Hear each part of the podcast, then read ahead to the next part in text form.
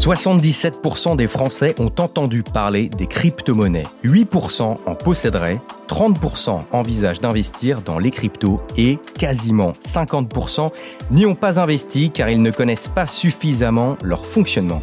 Bonjour à toutes et à tous, soyez les bienvenus sur ce podcast BFM Business dans lequel on va parler de cryptomonnaies. On lance aujourd'hui une série BFM Crypto, les tutos, et je ne suis pas seul. J'ai la chance d'être accompagné par le plus populaire des youtubeurs francophones de l'univers blockchain et crypto, Owen Simonin, alias Hasheur. Salut Owen. Bonjour Amaury.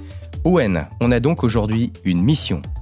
On a 3 épisodes ensemble pour la réaliser. Permettre à toute personne ayant suivi ces 3 épisodes de réaliser ses premiers investissements en crypto de la manière la plus simple, sécurisée et éclairée possible. Mais avant toute chose, surtout, n'investissez que l'argent que vous êtes prêt à perdre. C'est la règle de base.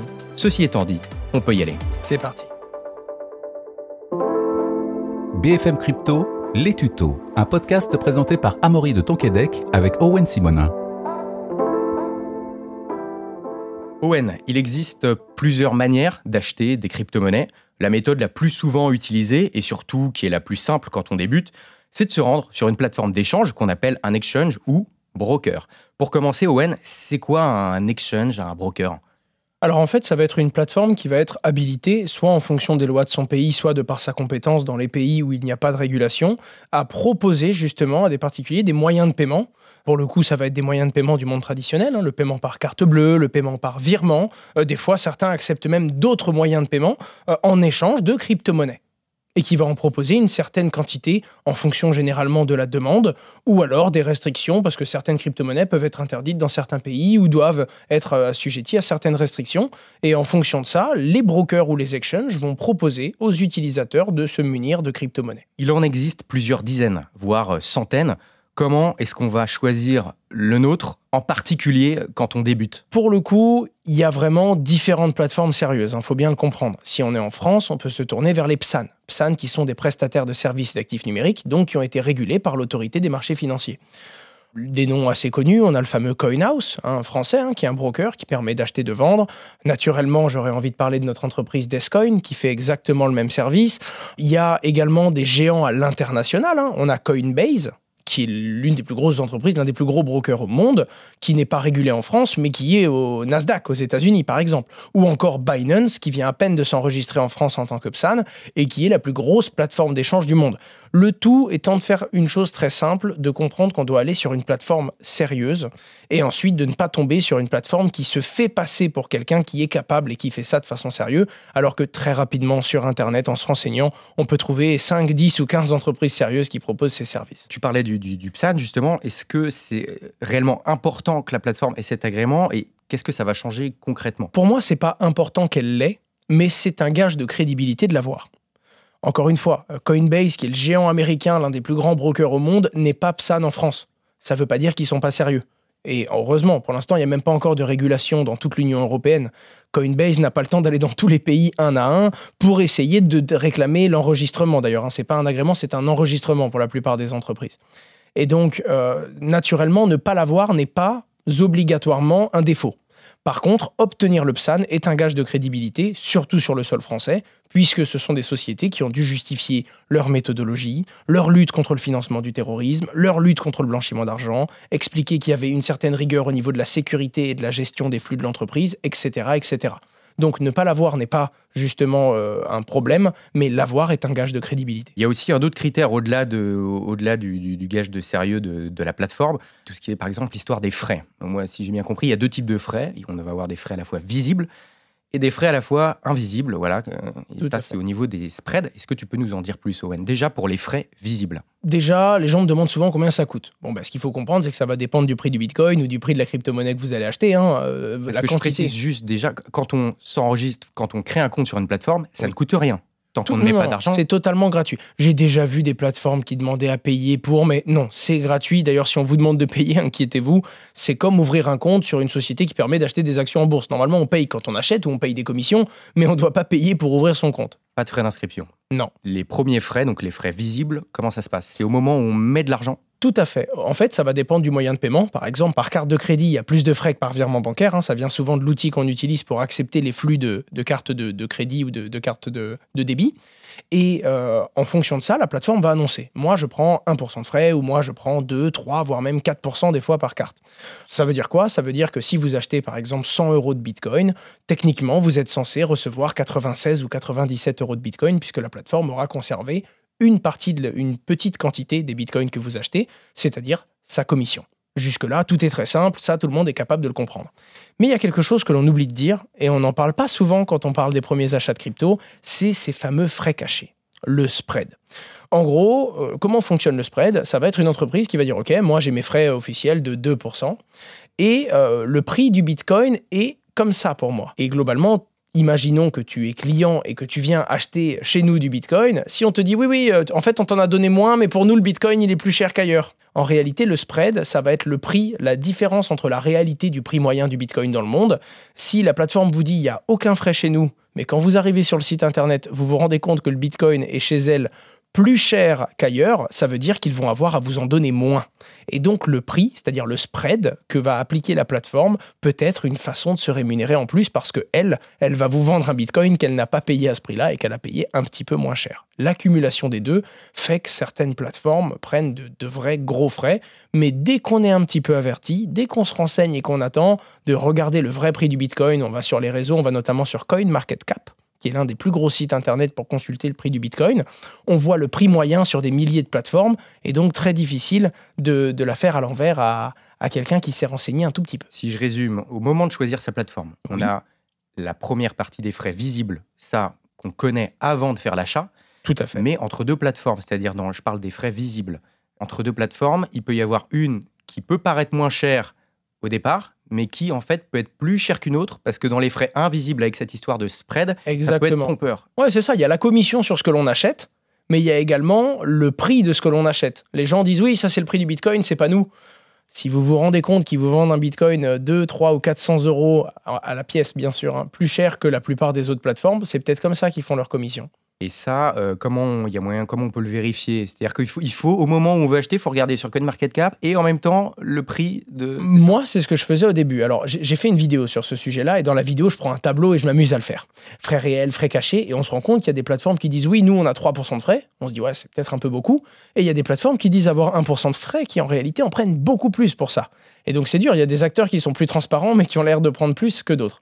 Donc oui, si on veut vraiment avoir la bonne pratique, en réalité 0,1 ou 0,2% de frais, en plus c'est pas grave, ça dépend encore une fois du montant. Mais ce que je veux dire, c'est que si c'est votre toute première fois que vous achetez de la crypto-monnaie, vérifiez en parallèle sur CoinMarketCap que le prix de la crypto-monnaie à l'unité qui vous est présenté semble cohérent avec le prix que vous êtes en train d'acheter. Et quand on débute justement, j'imagine qu'il y a des plateformes qui sont plus ou moins complexes d'utilisation, il y en a qui peuvent être plus ou moins simples, j'imagine que c'est un critère à prendre en compte aussi. Alors là, les quelques plateformes qu'on a citées tout à l'heure sont très simples. Coinbase l'est également. Binance, c'est un petit peu plus compliqué parce que Binance, c'est un exchange. Ce qu'il faut comprendre, c'est que la différence entre un exchange et, et un broker, les deux peuvent vous permettre d'acheter de la crypto-monnaie. Mais un exchange, lui, à la base, il permet à des gens comme toi d'échanger avec des gens comme moi. C'est une plateforme qui met en relation des acheteurs et des vendeurs. Alors qu'un broker, c'est quelqu'un qui te dit « le prix, c'est ça ». Moi, tu me donnes des euros ou des dollars et moi, je te donne de la crypto-monnaie. Mais ce qu'il faut également comprendre, c'est qu'il y a plein de plateformes d'échange qui ont des services de brokers et il y a des brokers qui ont des petits exchanges secondaires. Donc, c'est pour ça qu'on met les deux dans le même panier puisque les deux proposent d'acheter directement de la crypto-monnaie et surtout de la retirer pour en faire ce qu'on veut. Il y a des applications mobiles qui vont vous permettre d'acheter de la crypto-monnaie, mais ce n'est pas vraiment de la crypto, vous ne pouvez pas la retirer. C'est juste qu'on vous a fait acheter un truc qui a le même prix que le bitcoin, qui va vous faire gagner de l'argent si le bitcoin monte et qui va vous en faire perdre si le bitcoin baisse. Moi, je vous parle de plateformes où vous pouvez retirer plus tard sur votre propre portefeuille la crypto-monnaie que vous venez d'acheter et sortir de tout intermédiaire finalement, parce que c'est quand même le but des crypto-monnaies. Vous pouvez détenir vous-même votre argent. Toutes les entreprises, les plateformes qu'on cite là, sont des plateformes adaptées pour les pays européens et la France. Si vous êtes dans un autre pays, il est possible que ces plateformes ne fonctionnent pas. Ça, tout à fait. Après aussi, au niveau du nombre de cryptos proposés, il y a des plateformes, je sais que par exemple, Binance propose beaucoup plus de cryptos que Coinbase. Tout à fait. Encore une fois, si vous êtes débutant, je vous déconseille d'arriver et de vouloir acheter 17 crypto-monnaies. Si on achète les plus grosses, du Bitcoin, de l'Ether, on va acheter les monnaies sérieuses. C'est-à-dire qu'on va se tourner vers les monnaies qui représentent l'écosystème en général. D'ailleurs, quand Bitcoin perd de la valeur, la plupart des crypto-monnaies en perdent. Quand Bitcoin prend de la valeur, la plupart des crypto-monnaies en prennent aussi. Contentez-vous de Bitcoin ou d'Ether, puisqu'à eux deux, ils représentent tout l'écosystème. Et surtout, ça ne veut pas dire qu'il ne faut pas acheter de petites crypto-monnaies. Ça ne veut pas dire qu'elles ne sont pas sérieuses ou qu'elles n'ont pas de potentiel. Mais ça veut dire que quand on débute, autant acheter quelque chose qui représente l'intégralité de l'écosystème, un petit peu comme investir non pas en une crypto, mais en la blockchain et les crypto-monnaies en général, plutôt que d'aller sur une petite monnaie où l'actualité de la journée ou une mauvaise news peut la faire s'effondrer sans aucune raison et sans que ça affecte le reste. Restez sur les plus grosses, et c'est pour ça que pour un débutant, une plateforme qui propose 10 ou 15 crypto-monnaies, ça suffit. Surtout que, comme on vient de l'expliquer, c'est tout le temps le même processus. Si on va sur une autre plateforme ou un autre exchange, on va refaire à peu près le même processus pour démarrer et pour créer son compte, mais c'est toujours sans frais à l'inscription, etc., etc. Donc là, pour ce type de profil-là, je veux juste acheter du Bitcoin et de l'Ether, par exemple. Si tu devais citer 3 plateformes, par exemple. On a essayé avec Descoin de faire le plus simple possible, mais j'aime beaucoup les services que propose Coinhouse également, qui sont clés en main, qui sont très simples à aborder pour les utilisateurs. Et quitte à rester français, si on veut rester français, on a par exemple Zebitex qui propose des services comme ça, on a Paymium qui le propose aussi. Et à l'international, je recommanderais Coinbase pour la simplicité et Binance ou FTX pour le côté multiple des services qu'ils proposent autour. Et une fois qu'on a choisi sa plateforme, comment on s'inscrit? On va commencer par quoi? Une fois qu'on a choisi sa plateforme, on va devoir aller créer un compte. Jusque-là, tout le monde sait, un mail, un mot de passe. Mettez un mot de passe sérieux. Comprenez bien qu'on est dans la blockchain. Si vous faites un retrait, et que c'est pas vous, hein, vous avez mis un mot de passe là, lapin 1, 2, 3, 4, si quelqu'un se connecte, fait un retrait et que l'argent quitte la plateforme, vous pourrez faire ce que vous voulez. Vous pourrez vous plaindre à la plateforme. Vous pourrez dire que c'est pas vous. On n'est pas en banque. On peut pas faire un retour en arrière des fonds, rappel des fonds. Ça n'existe pas. Dans la blockchain, quand c'est perdu, c'est perdu. Mettez un mot de passe. La crypto-monnaie, c'est de l'argent. Et si on m'avait dit ça plus tôt, j'aurais évité de me prendre une ou deux claques quand j'ai démarré. Donc, un mot de passe sécurisé avec des caractères spéciaux et évidemment un mot de passe difficile à définir et que vous n'utilisez que sur cette plateforme. Et ensuite, le petit truc en plus, c'est que je vous conseille, quand votre compte sera créé, d'aller dans les options de sécurité. 99% des plateformes vous proposent ça et vous proposent d'installer ce que l'on appelle un 2FA, un 2FA. C'est un double authenticator. Généralement, ça vous fait télécharger une appli sur votre téléphone qui vous donne un code toutes les minutes, toutes les 30 secondes. Et quand vous vous connectez, en plus de votre mot de passe, on vous demande le code qui est sur votre téléphone. Ce qui fait que même si quelqu'un arrive à trouver votre mot de passe, il y a quand même peu de chances qu'il vous ait également volé votre smartphone et ça, c'est bien plus sécurisé. Certaines plateformes proposent de le faire par SMS, mais par SMS, on peut copier votre carte SIM. Bref, c'est pas aussi sécurisé qu'une application comme Google Authenticator ou comme YubiKey qui va vous donner un code et qui va vous permettre en fait de vous double authentifier à chaque fois que vous vous connectez. Ça, c'est robuste et c'est pour moi la base de toute ouverture de compte. Et ensuite, il y a un aspect réglementaire. L'aspect réglementaire, c'est un KYC. Ça veut dire « Now Your Customers ». Et ça veut dire que les plateformes régulées sont obligées de demander des informations, comme quand tu ouvres un compte en banque, par exemple. Pièce d'identité, justificatif de domiciliation et évidemment des documents supplémentaires en fonction de si tu viens acheter 100 € de crypto-monnaie ou si tu es un gros investisseur qui investit des millions, on va te dire attends, origine des fonds, on va te faire remplir des formulaires, on va te demander en fonction de ce que tu veux faire plein d'informations parce que le monde des crypto-monnaies est régulé, surtout en France. Une fois qu'on a fait toutes ces procédures-là, que le compte est sécurisé, qu'on s'est inscrit, il va falloir mettre de l'argent sur la plateforme. On l'a un peu abordé tout à l'heure avec l'histoire des frais. Donc, c'est quoi les différentes manières de mettre de l'argent? On peut faire un virement par carte. La plupart du temps, c'est ça. Hein. Carte bleue ou virement, c'est 90% des moyens de paiement. Qu'est-ce que tu recommandes, toi? Alors, ça va vraiment dépendre. Moi, je suis évidemment pour le moins cher. Je recommande le virement la plupart du temps. Par exemple, Swissborg, qui est un gros acteur que je n'ai pas cité tout à l'heure, eux ne proposent pas la carte. Beaucoup d'acteurs proposent que le virement. D'ailleurs, dès qu'on veut envoyer quelques milliers d'euros, autant passer par du virement que de passer par la carte. En attendant, si on veut faire un petit achat rapide pour essayer, payer 1% de plus, c'est pas grave sur 100 €, c'est ça que je veux dire. On commence à optimiser le moyen de paiement quand on investit sur un plus gros montant. Pour commencer, je recommande à toutes les personnes qui nous écoutent, pour commencer, même si elles veulent investir quelques milliers d'euros, de commencer par quelques dizaines, ne serait-ce que pour se faire la main, ouvrir le compte, acheter la crypto, s'amuser à la retirer sur un portefeuille. Si vous faites une erreur et que vous perdez 7 ou 8 € parce que vous n'aviez pas compris quelque chose, vous ne vous en voudrez pas. L'apprentissage est très important, surtout dans un domaine où vous voulez récupérer une partie de votre responsabilité financière, finalement. Et donc, à ce moment-là, pour la carte bleue, ça marche très bien. Ensuite, il y a également des façons de mettre des virements automatiques ou des paiements automatiques pour en racheter tous les mois. Ça va dépendre du montant et il y a des plateformes sur lesquelles les frais entre les deux, la carte ou le virement, sont du pareil au même en réalité. Mais là où je fais attention et où je me tourne plutôt vers le virement, c'est quand j'essaye d'acheter des quantités qui sont plus grosses. Il y a une question que je vois venir et très loin. Au moment où on enregistre ce podcast, il y a plus de 19 000 crypto-monnaies qui existent. Tu recommandais tout à l'heure pour un débutant ou une débutante de se concentrer plutôt sur Bitcoin et Ether. Voilà, je me doute qu'il y en a qui vont vouloir toucher un peu à autre chose. Si c'est le cas, sur quels critères on pourrait sélectionner les autres crypto-monnaies qu'on achèterait? Alors, c'est très délicat, parce que là, ce serait répondre à « quitte à investir dans une entreprise, laquelle choisir ?» Un projet, une crypto-monnaie, c'est un objectif, c'est une équipe, c'est une entreprise qui est peut-être créée comme une entreprise, ou au contraire, c'est peut-être juste une idée, parce qu'en fonction du pays, on n'a pas besoin de créer d'entreprise. Il y a des bonnes entreprises qui ont des mauvaises crypto-monnaies et des super crypto-monnaies qui ont des super mauvais projets. Donc c'est très délicat, je ne peux pas répondre. Et globalement, j'avais commencé une série sur ma chaîne YouTube pour expliquer comment bien choisir son projet. J'ai fait que la première partie, ça m'a pris 30 ou 40 minutes de vidéo pour expliquer comment ne pas tomber sur une arnaque, déjà. La réalité, et je vous la résume en une phrase, c'est se renseigner, s'éduquer. Éviter deux choses. Déjà, le biais cognitif du collègue qui vous dit « oui, mais je sais de quoi je te parle, achète ça ». Généralement, c'est comme ça qu'on vient à la crypto, et c'est pas mal de se laisser bercer par ça. On peut même y mettre un petit peu d'argent, mais ne pas simplement investir parce qu'on nous a dit d'investir. Les gens viennent chercher de l'argent facile. Il n'existe pas, même dans la crypto-monnaie. Je suis désolé, vous pouvez éteindre votre ordinateur, c'est terminé.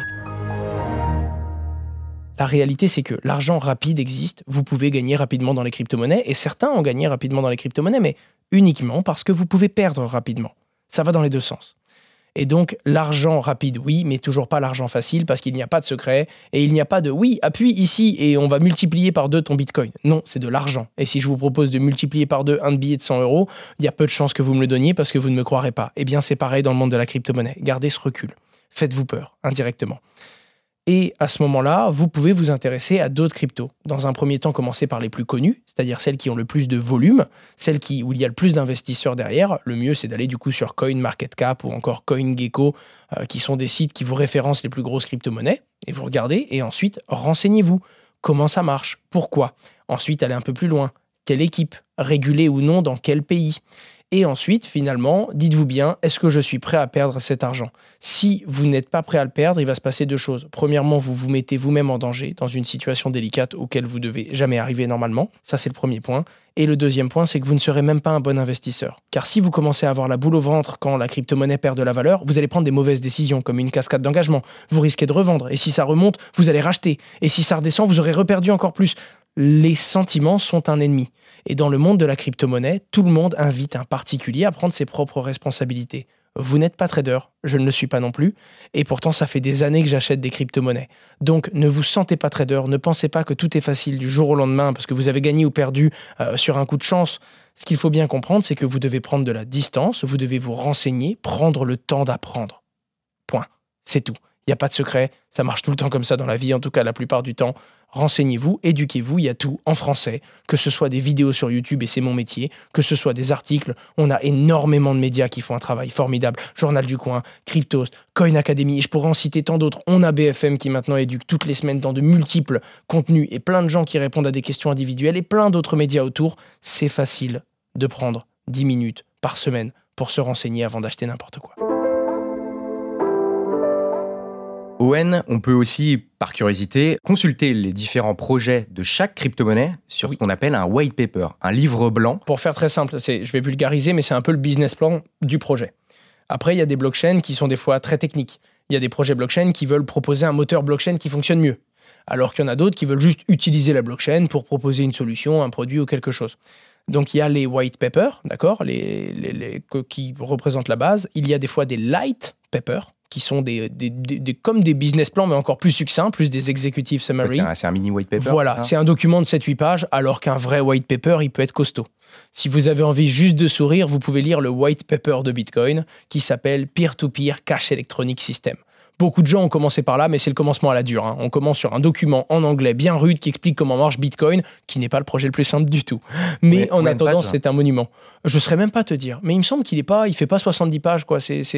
J'ai peur de dire une bêtise, mais dans ma tête, j'ai une quinzaine ou une vingtaine de pages. Bon, eh ben, allez le voir et comme ça, vous saurez. Vous allez apprendre plein de choses. Maintenant, les white papers sont beaucoup plus parlants. Ils sont imagés, ils expliquent qu'est-ce qu'on veut faire, comment et pourquoi. Faites juste attention à ne pas vous laisser berner, parce que dans la plupart des white papers, une révolution vous est promise, le monde change, et faites également attention aux projets qui vous garantissent un rendement. Un bon projet, c'est un projet qui a un objectif. On veut construire ça pour régler tel problème. Ce n'est pas un projet qui va vous faire gagner de l'argent. Attention à ce discours-là, c'est souvent un problème. Et il y a également des technical papers, qui sont des papiers vraiment focus sur comment ça marche techniquement, comment est-ce qu'on valide les transactions, comment est-ce que c'est sécurisé, mais ça, c'est très très loin du débutant, même si pour quelques profils techniques, ça peut donner du grain à moudre. Et une fois qu'on a choisi les cryptos dans lesquels on voulait investir, est-ce que tu pourrais donner ici un conseil à donner, je ne sais pas moi, sur la répartition par exemple? Typiquement, un débutant qui veut juste rentrer sur Bitcoin et Ether. Alors là, c'est très, très dur parce qu'il y a différentes répartitions. Il y a la répartition sur ce que vous avez, ça c'est à vous de le faire. Mettez un montant raisonnable de vos finances, ne serait-ce que pour être tranquille dans votre tête si ça monte ou si ça descend. Certains parlent de 2 à 5%. Si vous avez une appétence technologique un peu plus, à vous de voir. Et si ça devient votre métier, naturellement, vous serez plus exposé. Ensuite, sur quelle monnaie? Pour un débutant, vraiment, je recommande un bon 50% Bitcoin, 25 à 30% sur de l'Ether. Et le reste, vous pouvez vous amuser. Mais encore une fois, ce serait un mauvais conseil pour quelqu'un qui est un expert de quelques projets, qui va devoir s'exposer à ces projets-là. Mais commencez tranquillement, commencez avec la volonté de découvrir comment ça marche et comment ça tourne, avant de vous dire « je vais gagner », parce que non, vous ne gagnerez pas au début, sauf si vous avez de la chance. Pour finir sur la méthode d'investissement, il y a une méthode qui existe, qui s'appelle le DCA, le dollar cost average. Est-ce que tu peux nous en dire deux mots? C'est la meilleure chose à faire. Le dollar cost average, c'est quand on va acheter un petit morceau régulier tous les mois. En gros, même si le Bitcoin prend beaucoup de valeur ou perd beaucoup de valeur, ça vous affectera moins parce que quel que soit son prix, vous allez accumuler, c'est ce qu'on appelle l'accumulation quantitative, vous allez chaque mois racheter une petite quantité de crypto-monnaie, quel que soit son prix. Le Bitcoin est un très bon placement sur du long terme. D'ailleurs, aujourd'hui, même si les performances passées ne préjugent pas des performances futures, toute personne ayant détenu du Bitcoin pendant plus de 3 ans a gagné de l'argent. Parce qu'on vise le long terme. Mais pour viser le long terme, il ne faut pas être pris par ses sentiments, il ne faut pas avoir peur quand ça baisse, et donc il faut avoir investi un montant raisonnable des finances que l'on était prêt à mettre en jeu. L'investissement régulier, que l'on peut régler par virement automatique ou par carte bleue, est proposé par la plupart des plateformes que je vous ai citées précédemment, et c'est un super moyen pour un débutant, puisqu'il va se désindexer du « ça monte, ça baisse, c'est bien, c'est pas bien », il va rentrer un petit peu tous les mois, et ça va venir lisser le prix d'acquisition de la crypto-monnaie ou des crypto-monnaies qu'il a choisies. Voilà, donc on prend de la distance avec ce qui se passe sur les cours et on lisse nos investissements, donc c'est l'idéal, voilà. Tout en se renseignant, exactement. Donc vous avez maintenant les bases pour faire vos premiers achats, mais on le rappelle, ne dépensez que l'argent que vous êtes prêt à perdre. Et maintenant que vous avez vos premières cryptos, il faut que vous sachiez quelque chose. Tant que ces dernières sont sur la plateforme, vous n'en êtes pas réellement propriétaire. Elles sont à votre nom, mais dans les faits, c'est la plateforme qui la stocke qui en est la propriétaire. Alors que faire? Où les stocker? Comment les sécuriser? Owen, tu restes avec nous et on explique tout dans le prochain épisode. À tout de suite. Avec plaisir.